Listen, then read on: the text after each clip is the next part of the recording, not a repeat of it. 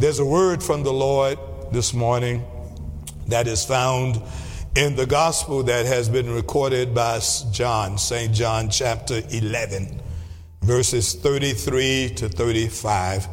This is the ninth of 12 messages in this series, which is entitled Seeing Others as God Sees Them. At the beginning of this year of 2020, we established as our church theme perfect vision. And in that theme, we said that perfect vision is seeing as God sees. The first series of messages for this year was seeing ourselves as God sees us. And now the Lord is saying to us, as important as it is to see yourself as I see you, it is probably just as important, it is just as important to see others as God sees them. Not by their condition, not by their situation, not by their past experiences, not by what they're going through, but to see them as God sees them. This is sermon message number nine. John, the 11th chapter, verses 33 through verse 35. Reading from the New International Version, the NIV translation. Verse 33 reads When Jesus saw her weeping, and the Jews who had come along with her also weeping, he was deeply moved in his spirit and he was troubled. Verse 34 Where have you laid him? Jesus asked. Come and see, Lord, they replied. And verse 35 is where the subject is taken. The shortest verse in the Bible. Two words Jesus wept. Jesus wept. We ask his blessings on the reading and the hearing of his word. For the next few moments, I want to speak to you from the subject taken directly from verse 35. The subject is entitled Jesus Wept. Jesus wept. Now, most young Sunday school students know this verse. The reason why they know the verse is because if you were in Sunday school and they tell you to memorize a verse, this one was easy to memorize. I said to the congregation earlier this morning that I remember doing our family prayer at our house. We would every Sunday morning before we would eat breakfast, before we get dressed to church, mom and dad would call all of us down. We would have a joint family prayer, and each one of us would have to memorize a scripture for that week. And our default scripture to my brothers, natural brothers and sisters, was this. I would often hear us that when we forgot to memorize a scripture, we would say, Jesus wept. Dad got on to us and he would say, Now I need you to memorize a scripture other than Jesus wept. So this is an iconic verse, two words in this verse. Listen, one of the things that uh, distinguishes Jesus from most other religious deities throughout the world is this Jesus was both human and he was divine. That, that is a distinguishable characteristic of Jesus. He was all man and he was all God, human and divine. In fact, he is referred to in the Bible as both the Son of God and the Son of Man. Listen, we often hear sermons preached concerning Jesus as being uh, divine. We have heard sermons preached of Jesus' divine acts. In fact, in the year 2015, I did a series uh, that outlined and preached from all 37 of Jesus' miracles. The series was entitled The Miracle Worker. And so we, we are used to hearing about the divine Jesus. However, we rarely hear much about his human experiences. Yes, we hear a lot about him walking on the water. We hear about him turning water into wine. We hear about how he divided the fish and the loaves, how the woman with the issue of blood touched him, she was made whole, how he touched the leper, and the leper was cleansed. But just as important as it is to talk about those wonderful divine acts of Jesus, it is also important to talk about Jesus' human experiences as a way to encourage all of us who have to deal with our own very challenging human experiences. That is why it is important for us to know that he was not just the Son of God, but he was also the Son of man. Because we go through things, we have our own experiences. And if we only view Jesus as this superhero, this, this superhuman hero uh, that can do all of these miraculous things, it's hard for him to be our example of how we should live on earth. Listen to how the author of the book of Hebrews puts it. The author of the book of Hebrews in chapter 4, verse 15, writes these words. He writes, and I'll quote, For we do not have a high priest who is unable to empathize with our weaknesses. NIV translation. But we have one who have been tempted in every way. Listen to this. Just as we are, yet he did not sin. Uh, we have a high priest who, like us, have been tempted.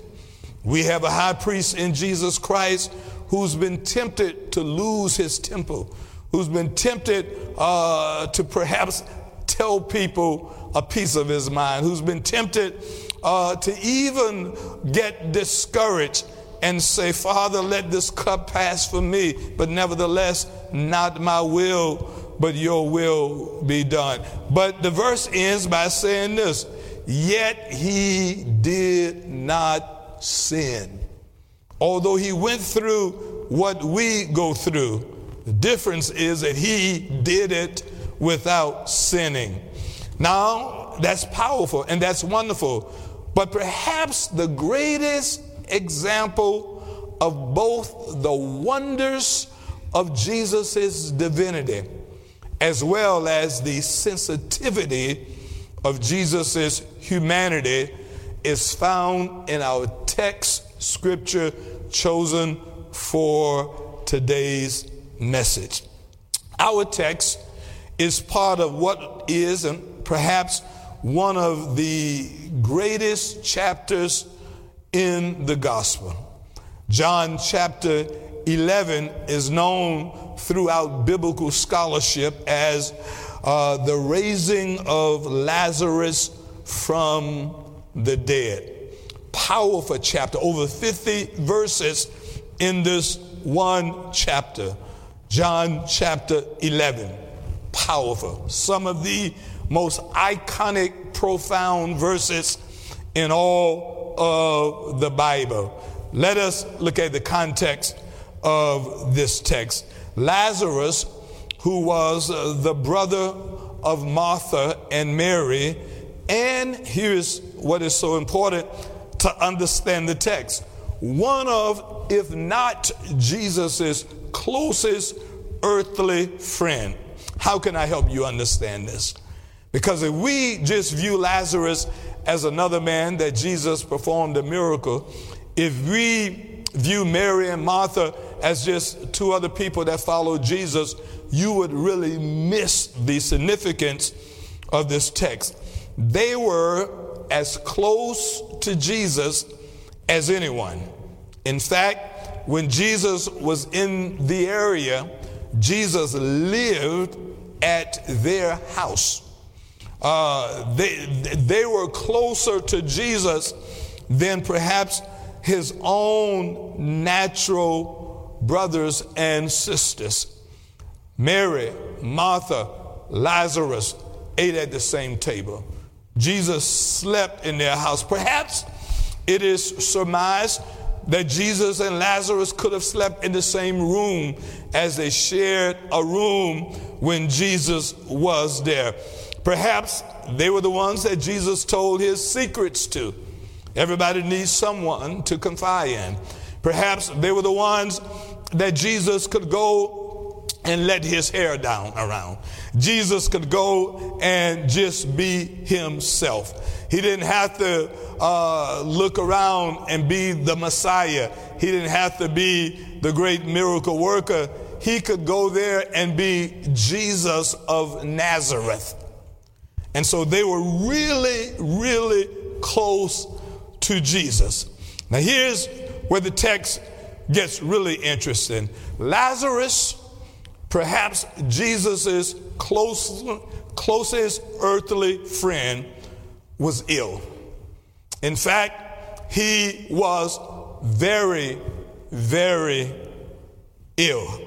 So much so, the Bible tells us in this 11th chapter that the sisters of Lazarus sent a message to Jesus uh, who was two days' journey away.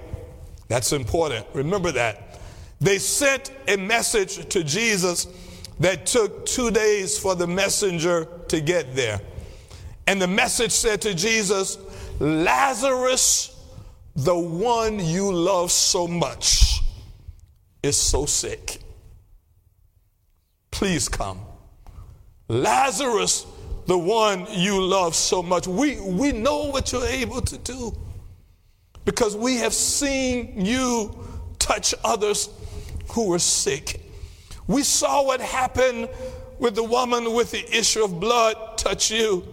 The Bible says 12 years of illness was dried up in one moment. We saw what happened when you touched the leper. We even saw how you touched the family members of those who are close to you. You remember when Peter's mother in law was sick, how you healed her body and raised her from the dead. We saw what you did for Jairus' daughter. We, we have witnessed all of that. Lazarus, your closest friend, Lazarus, the one that you love so much, is gravely ill. Please come home. However, the text tells us that Jesus purposely did not start the journey on his way to Bethany for two days. The key word in this text is purposely. You remember in our previous message, we talked about how he went to Samaria on purpose to talk to the woman at the well, where Jesus again, on purpose, for two days delayed his coming, knowing that it was a two day journey. So he delayed for two days it was a two day journey. He says to his disciples, I am doing this so that God would be glorified over what was going to happen. The fourth verse of the text tells us, he says, so that God's Son can be glorified through this. So he delays for two days. He arrives in Bethany two days after starting his trip home. Lazarus now had been dead for four days. Not only was Lazarus dead, but Lazarus now had been buried. The funeral was over. The visitations was over. Uh, all of those things were over. Now, I jokingly said, Mark, if, if, if Lazarus was living in 2020, and remember some of our churches, it had been two weeks before they had the funeral. But, but four days later, Lazarus had died. Lazarus was buried. The visitations, uh, the pre funeral visitations, had already occurred. Go with me and use your spiritual imagination. Imagine how Martha and Mary must have felt. Now, use your imagination. This man, who is like our brother, this man that Martha cooked for, cleaned for, washed his clothes, this man that Mary washed his feet with her hair and used the perfume of the alabaster jar. This man cared so little for us that he would not come to help us. We saw him help other people. We saw him go out of his way. And when the centurion says, uh, You don't really have to come to my house, but just speak the word, we saw him on the way to Jairus' 12 year old daughter and stopped and allowed the woman with the issue of blood to be healed. So we know that he cares about people. But obviously, he doesn't care about us like that. So Jesus arrives in Bethany. He walks to the village, and this is where it gets really emotional. They send the word out Jesus is here. Martha jumps up, runs to meet Jesus, and Martha says to Jesus, Lord, if only you had been here, our brother would not have died. Uh, imagine Martha, who was so faithful, who served Jesus in so many ways. Uh, Martha says, If you had been here, our brother would not have died. And then she said this in verse 21 But I know that even now God will give you whatever you ask. Thank you, Sister Martha. Ooh, I'm hurt. Uh, but I still believe in you. if you had been here, things would be different. But I'm not about to drop you because I'm hurt. I, I still believe that our brother uh, could live again. Jesus said to her, Your brother will rise again. Martha, demonstrating her theological faith, speaks to Jesus in verse 24 and says, I know he will rise in the resurrection at the last day. And here is that iconic verse. And Jesus said to her, Martha, I've got news for you. I am the resurrection and I am the life. The one who believes in me will live even though they die, and whoever lives by believing in me will never die. Do you believe this, Martha? Look at Sister Martha, verse 27. Yes, Lord, she replied. I believe that you are the Messiah, the Son of God, who's come uh, into this world. After she said this, she went back and called Mary and said, Y'all go get married. Now, Mary was a little different from Martha. Mary, Martha, Martha was, was the, probably the more, the less emotional one, the more reasonable one. Mary was pretty emotional. That's why the disciples were angry when she broke that alabaster belt. So Mary, when she first heard that Jesus was there, she didn't leave. Quite honestly, she was pretty upset because the question they often ask is why didn't she come with Martha? Because Mary was in her feelings. Mary was still hurt, but they sent word back to Mary go get her. Tell her to get up and come right now. Mary comes to Jesus and meets Jesus, and the text says, Mary says the same thing to Jesus. If you had only been here, our brother would not have died. Now, here's what she did not say We trust you, we serve you, we love you as much as anyone. Why didn't you come? Why didn't you come to save our brothers? The text tells us in verse 33 that when Jesus saw their pain, hmm, when Jesus saw uh, them weeping, when Jesus saw how much they hurt, he asked the question in verse 34 Where have you laid him? They replied and said, Come and see, Lord, where we've laid him. And on his way to the tomb, uh, before he could see Lazarus, the Bible said Jesus wept. Two words Jesus wept. He, he wasn't crying because Lazarus was dead. Go back and read chapter 11. He had already told his disciples, I'm going to raise him from the dead. But he was crying because they were crying. He was crying because they were hurt. On his way to the tomb, Jesus wept. Two words, one powerful verse. And so I thought about this, my brothers and sisters, and I said, Lord, help me put this in some way that we can understand.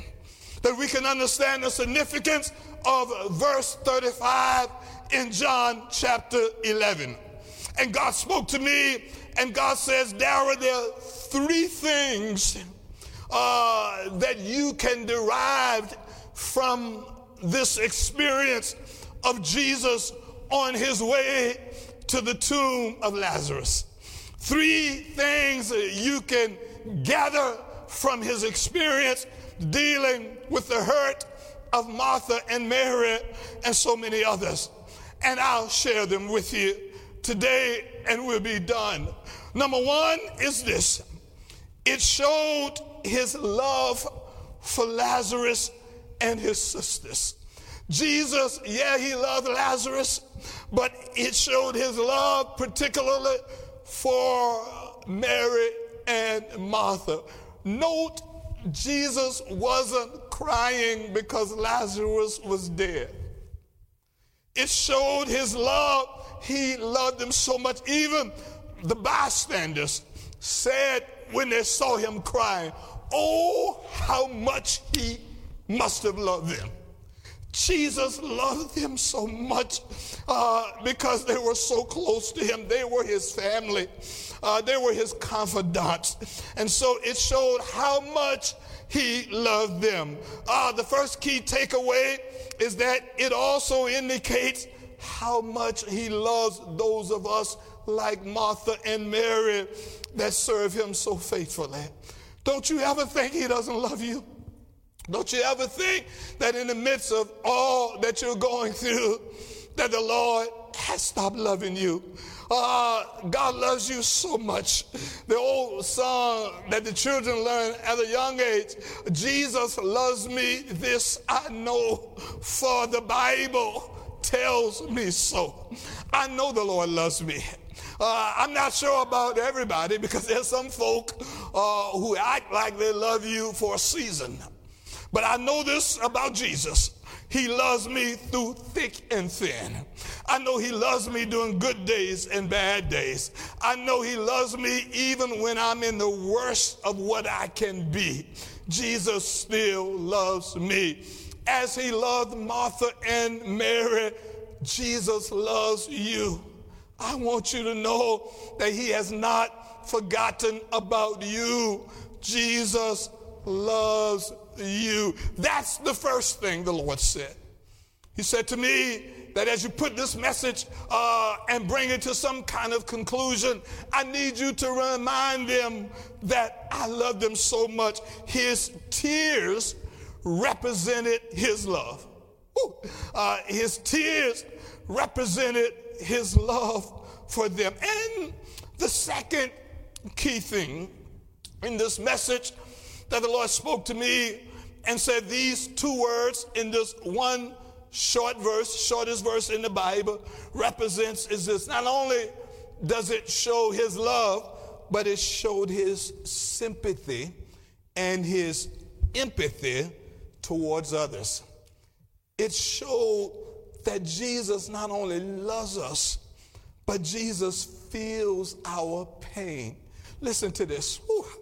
And this is what I told the church this morning. This was every now and then when I'm putting together a message, I have closed the computer moment. I have shut down your notebook and think about what God has just dropped in your spirit. It was one of these moments where here I am working on this message and God dropped this in my spirit and I said, This is a close the computer moment. He was hurt because they were hurting. He wept because they were weeping. And here's the moment God said to me, Darrell, when you speak this message, challenge everyone under the sound of your voice to reevaluate their hurt.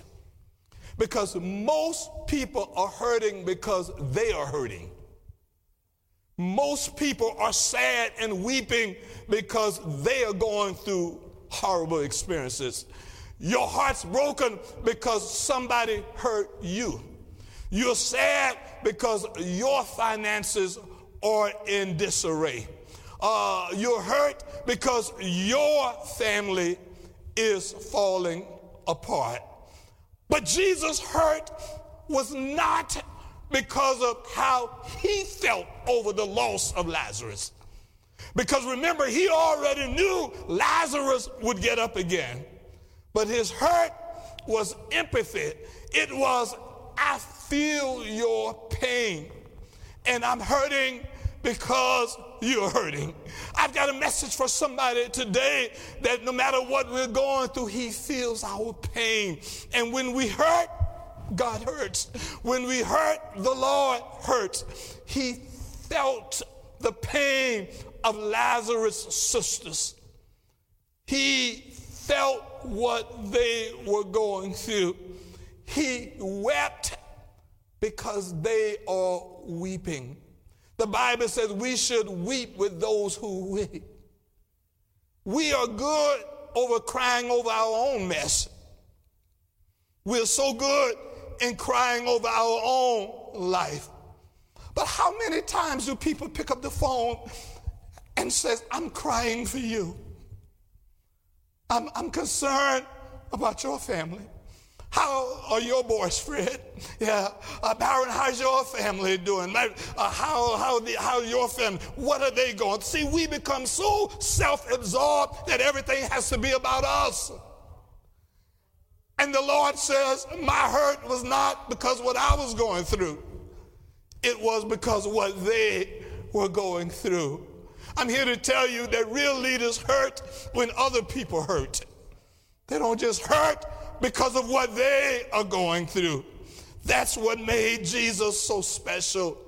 He empathized and he sympathized with them. And here is the third and the final thing about Jesus' experience on his way to the tomb. Whew. And this is the one that blessed me in such a powerful way. Number one is that his tears showed his love. Number two, his hurt was because they were hurting. But please go with me just for the next few moments as we wrap this message up. Number three is this it showed his ability to overcome his pain and his grief in fulfilling his purpose. And I says, I got you, Lord. This is a shut the notebook down moment. And God says, Darrell, I know there are times in which you hurt. I know there are times in which you lose a loved one and you can barely get out of the bed. I know there are moments in your life in which you are so stressed out about what's going on, it's hard to make it. But I need you to do this for me. I need you to be able to look beyond your pain. Look beyond your grief. There are people I love who's lost loved ones. There are people who I know real closely, and they've lost a son and a husband and a wife. And I know it's not easy to get up out of the bed after you've gone through so much. but I'm hearing God says there comes a time in all of our lives in which we've got to go beyond our hurt, go beyond our pain, and fulfill our purpose. Job puts it this way though he slay me, yet will I trust him. Job lost family members, he lost wealth, he lost everything. But the Bible says Job worshiped God. He understood that his purpose was greater than his pain. I'm talking to someone right now, wherever you are, and we all have pain, we all have sorrow, we all have sufferings. But I'm hearing God say to us that we've got to understand that our purpose is greater than our pain. The truth of the matter is, there's some mornings I don't feel like coming here. There's some weeks I don't feel like being anybody's pastor. There's some times that I don't feel like preaching to anyone. There were times in our own lives in which our own family seems as if it was falling apart years ago when my sons were younger.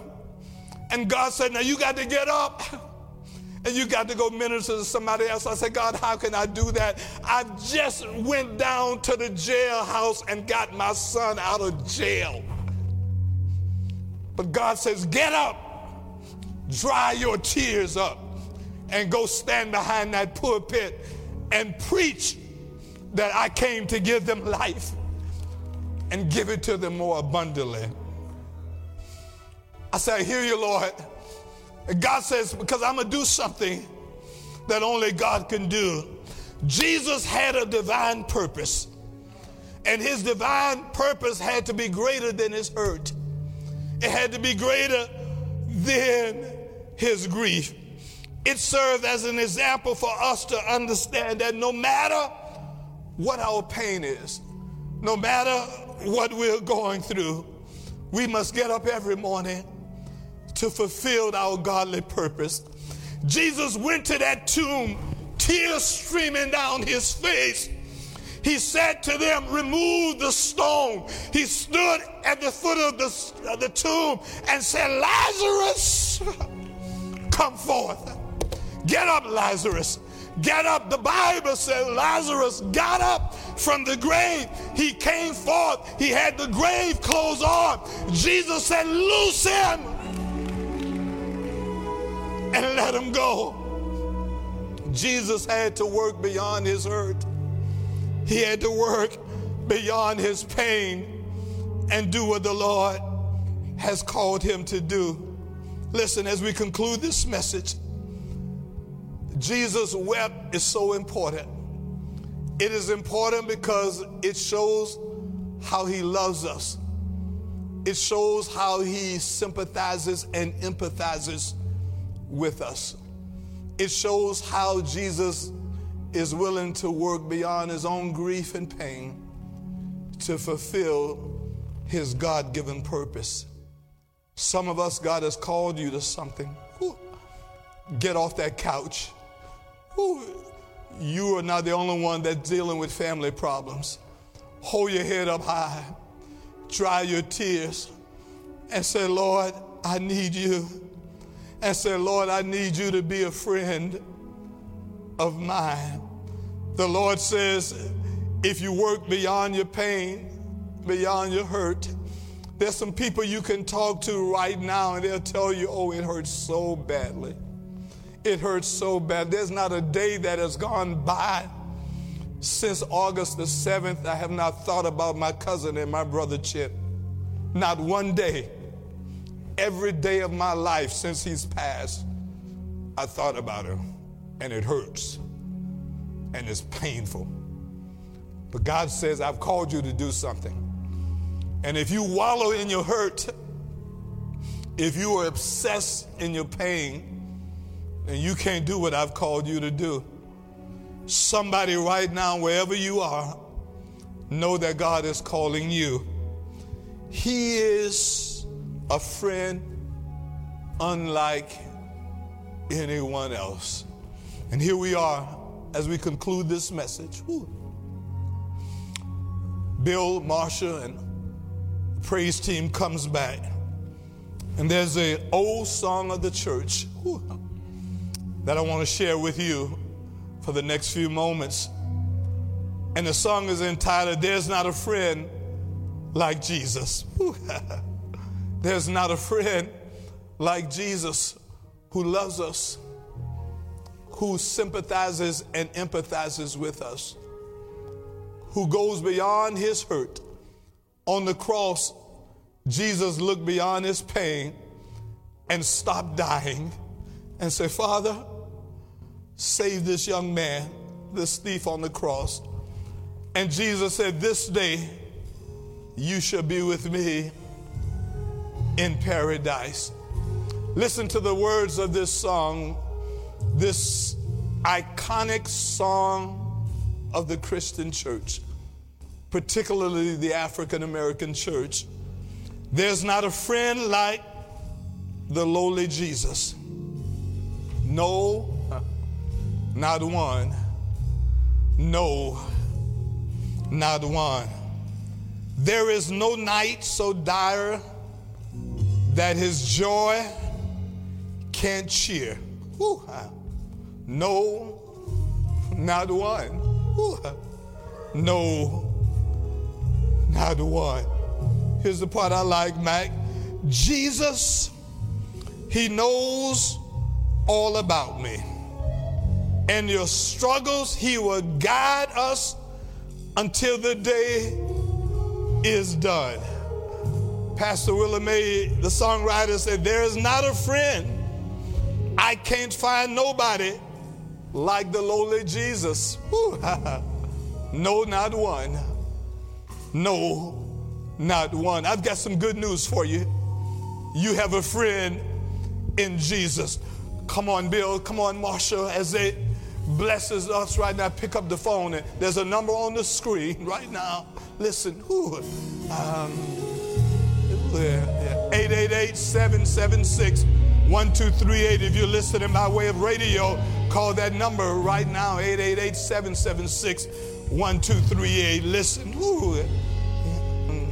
There's not a friend uh, like the lowly Jesus. Ooh.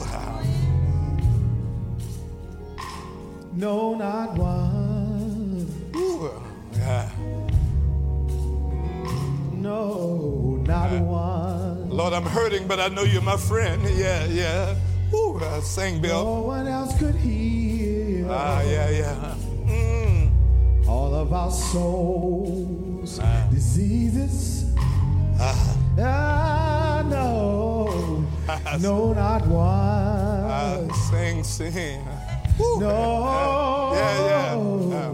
yeah. Not one. Speak to somebody, Lord, right now. Yeah, sing, Bill. Yeah. Ooh. There's not an hour yeah. when he can't be near us. Lift those hands wherever you are right now. No, no. Not one. Uh, I send this to somebody right now. Whatever no, you're going through.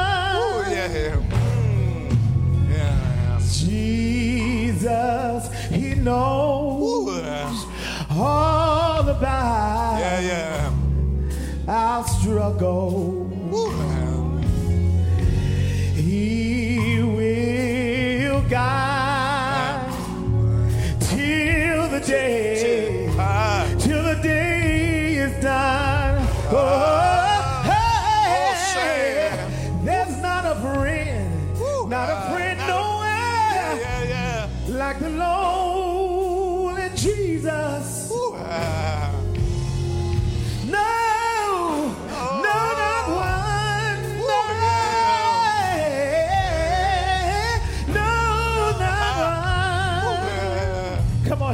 Yeah. Come on, help me sing, Marsha.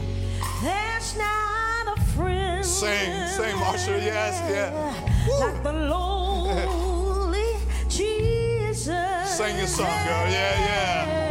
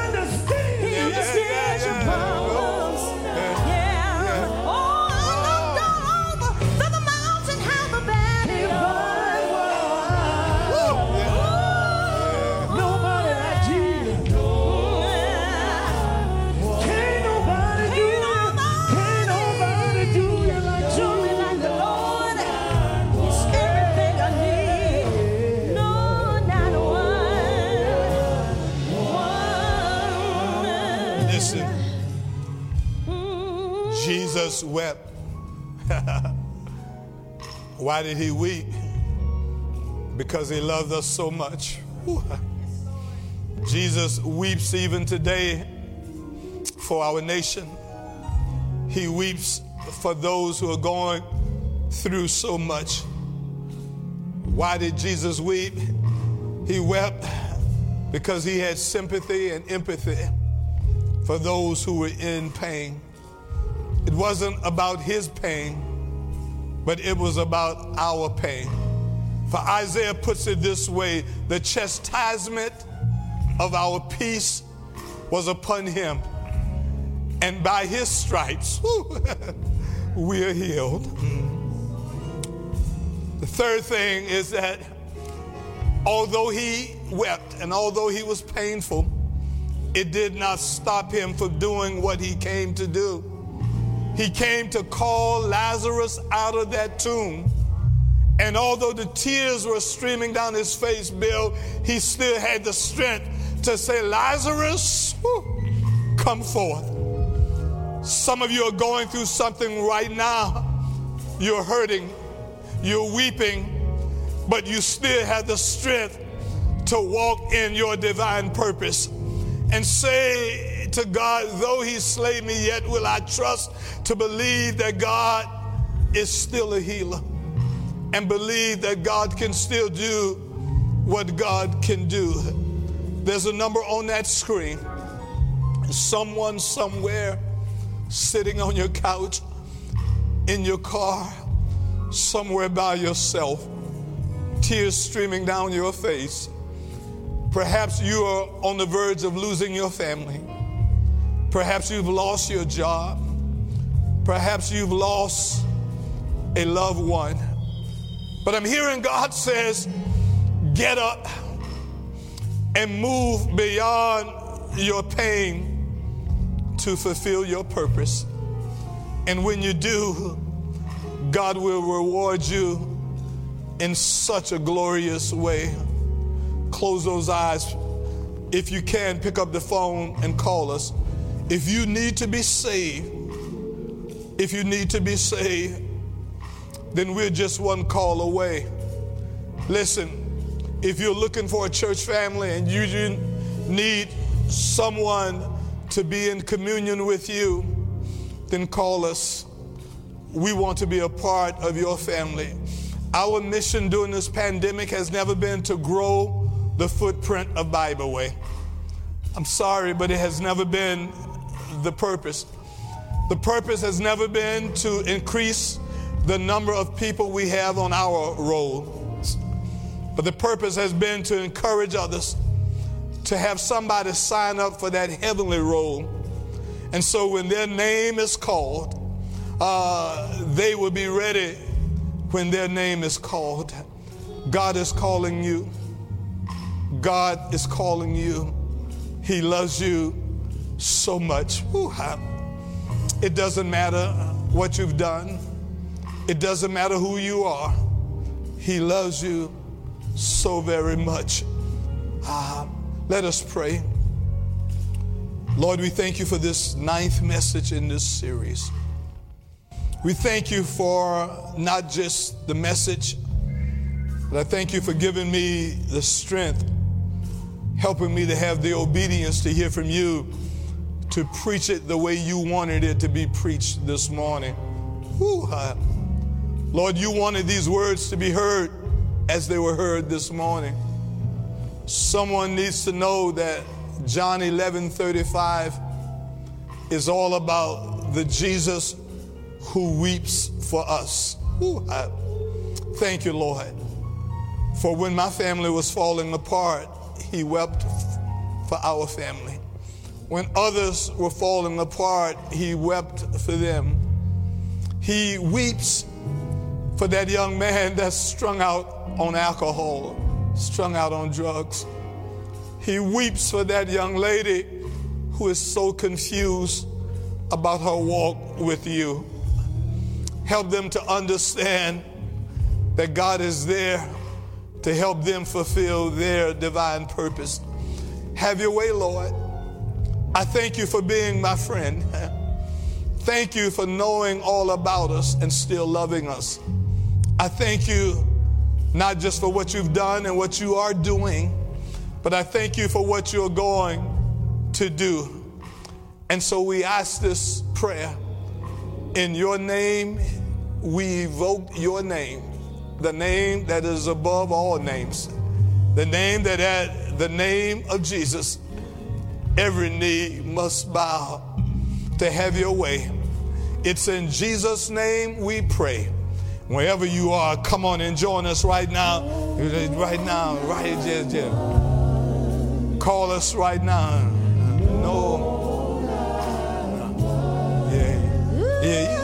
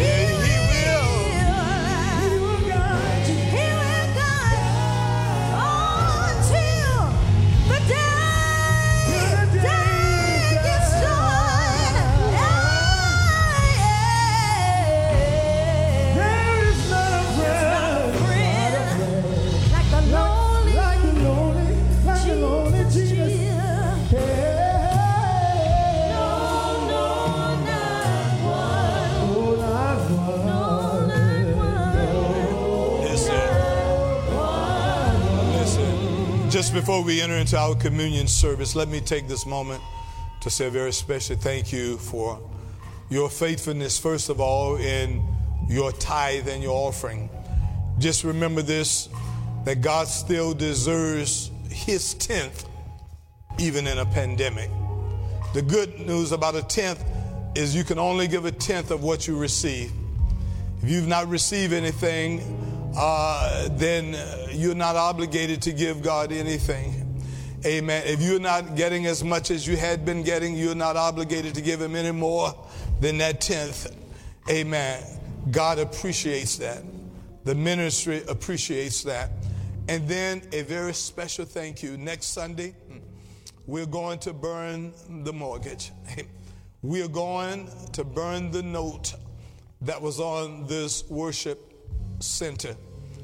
In the year 2001, we had our first service here.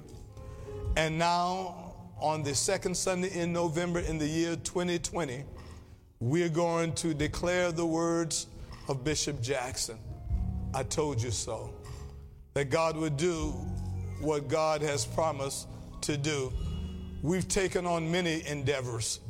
Even on top of the mortgage, we've brought 100 acres of land and building houses over there, and there's still work to be done, still things to do. But we are serving notice on next Sunday. If you can just drive by, if you can just come and blow your horn and give God a praise. We're going to have it in the parking lot, socially distanced. If, if you can just get out of your car and give God one quick step for God doing what God promised He would do. Thank you so much. To those of you that are across the country, those of you who've never stepped foot on this campus before, you've given us and you've given your seed. You've sown your offering. We've received them from all over the country. Thank you so very much. God will remember when others forget. Again, next Sunday, 10 o'clock, one service, 10 o'clock. Amen. We will re air it, that service, perhaps throughout the day, later that evening sometime, or later during the week. But just know uh, that we are going to do this together and to God gets the glory. I leave you with this. One of the most famous expressions that Bishop Jackson imparted in my life were these words. He said to me on that Sunday that I became the pastor of this ministry, it was a Sunday in October in the year 1996. He said, Son, if it doesn't bother you who gets the credit, God will always get the glory. And I've never forgotten that. If it doesn't matter, if it doesn't bother you who gets the credit, God will get the glory. I say to all of you, I say to our Bible Way Church family, God gets the glory. God bless you. Come on, right now, as Pastor Matt comes and lead us in communion. Yeah. Amen. What a powerful word from God. Thank God so much for that powerful word from our pastor, seeing others as God see them, and simply Jesus wept. As we prepare for our Holy Communion, we're going to allow to those of you that are at home to get bread and get your juice, and then we're going to come back and read our communion scripture and administer the communion. Our praise team will give us a selection as we allow you time to prepare for Holy Communion virtually.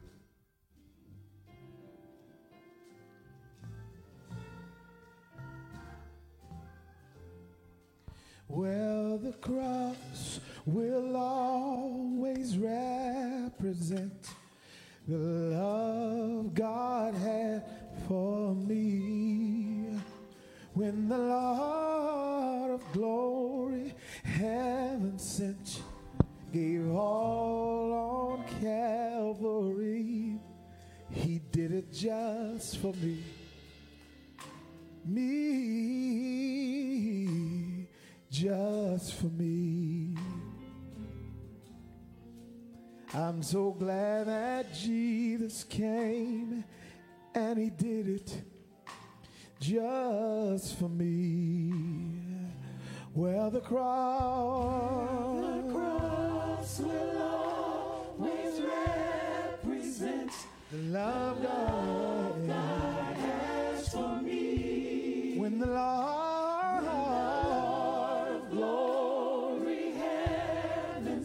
gave all Lord Calvary, He did it just, just for me. just for you and me, just for me. Come on, lay your hand on your chest and say, say, Jesus came. Came and did Thank you for doing it just for me. Come on, sopranos, tell him, just for me.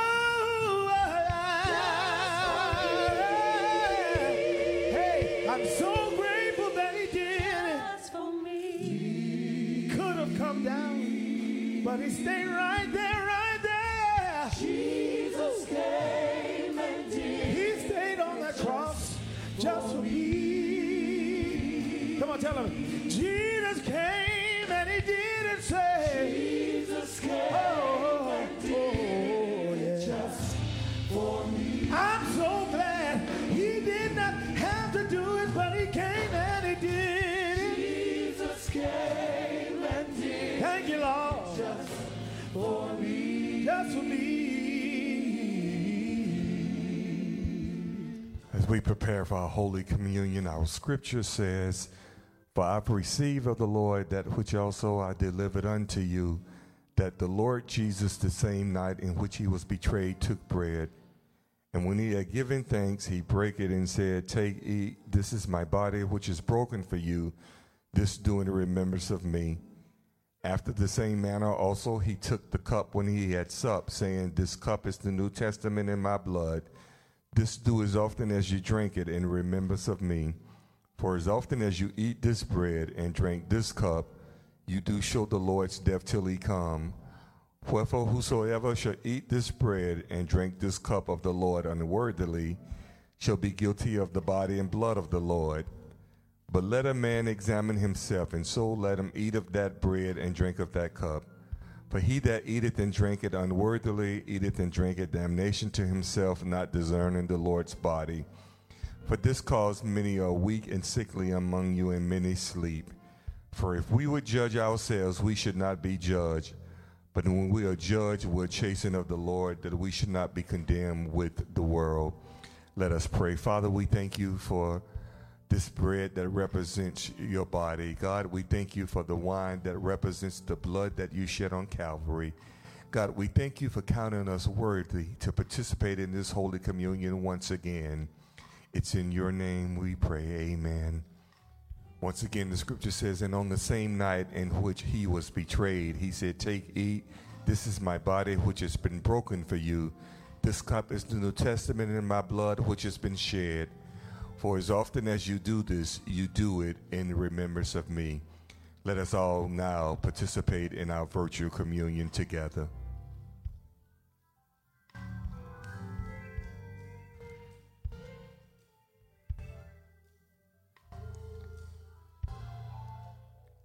And now the benediction. Father, we thank you once again for what you've done. We thank you for our service, God. We thank you for those that are viewing us virtually. We ask that you dismiss us from this place, never from your presence. Let us find peace as we return to our destinations, as we do what you've called us to do. In Jesus' name we pray. Amen.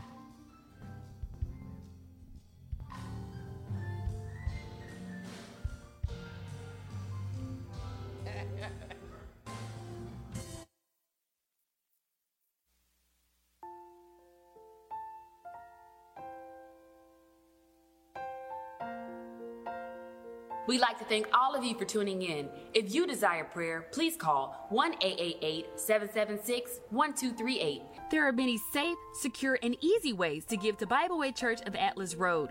Online giving is available to members and guests through My Connections at bwcar.org. You can choose to give through your bank, checking, debit, or savings account or via our mobile giving app by texting BWCAR along with your giving amount to 73256. You can mail your check to P.O. Box 90309, Columbia, South Carolina 29290. Please do not mail cash. Financial donations will be accepted at the church on Tuesdays from 12 p.m. to 6 p.m. If you feel as if this service was a blessing to you, please be sure to share with your family and friends. For additional announcements and for more information, please be sure to visit our website at bwcar.org. High Five is a faith based, nonpartisan voter participation project. Our mission is to conduct nonpartisan voter mobilization and participation among registered voters to maximize voter turnout. We want to encourage all registered voters to each find five people who are already registered to vote. Make sure that they receive and turn in their absentee ballot. Participate in early voting or get to the polls to cast their vote for November 3rd, 2020. In July 2016, during her stunning convention speech, Michelle Obama coined a phrase that continues to resonate with so many Americans. When they go low, we go high. As we move closer to November 3rd, we want to ensure that we increase voter turnout. There is no need for constant rhetoric, trickery, or mudslinging. This is a simple pledge campaign based on taking the high road and getting the work done. What work? The work of maximizing voter turnout. High Five is an effort to go high by emphasizing the simplicity of helping each other and creating a level of accountability among voters. Let's review. Find five people. Make sure that all five vote by assisting them in securing and turning in their absentee ballot. To help them to participate in early voting options or by physically taking them to the polls between 7 a.m. and 7 p.m. on Tuesday, November 3rd, 2020. For more information about these options, visit scvotes.org.